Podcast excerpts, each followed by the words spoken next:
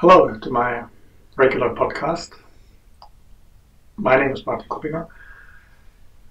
Let's look at one of these questions I'm asked quite frequently. Shall we use identity and access management from the cloud? First, it's not identity access management as the one big thing. It is a lot of very different disciplines. We have the three main ones, which are IGA, so the identity governance and administration, so identity life cycles, access governance, all that stuff. We have access management, so federating users and authentication, all these things. And we have privileged access management for the highly privileged accounts, plus a variety, a range of other disciplines. And so the answer might be slightly different depending on what are we looking at. But basically, there's a simple element in that answer based on two two fundamental changes we see. The first of these fundamental changes is that more and more critical business workloads are shifting to the cloud.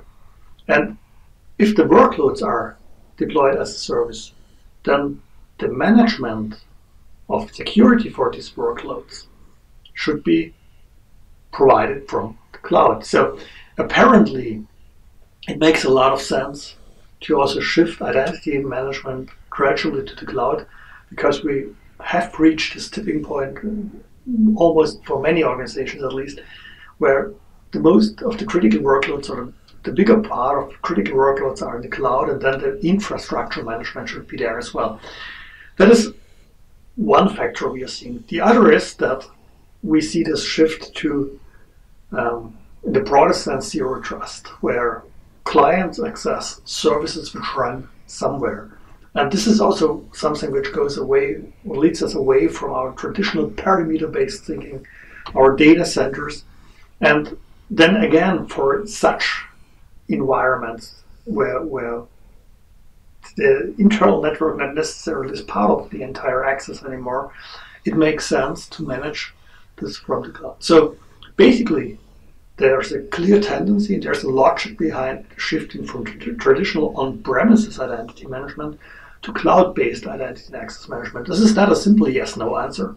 We need to look carefully at each and every environment, the requirements regarding security, the status, and other stuff, but the tendency is very clear. It will be IDaaS in most areas over time. That is the basic element is, by the way, also the basic element of what we call identity fabric. Syncing in services which you can deploy in a flexible manner in different deployment models, including full as a service models.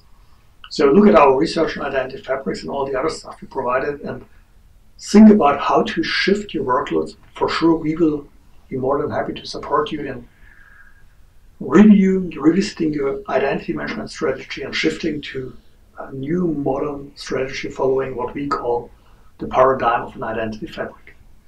Thank you for listening to me.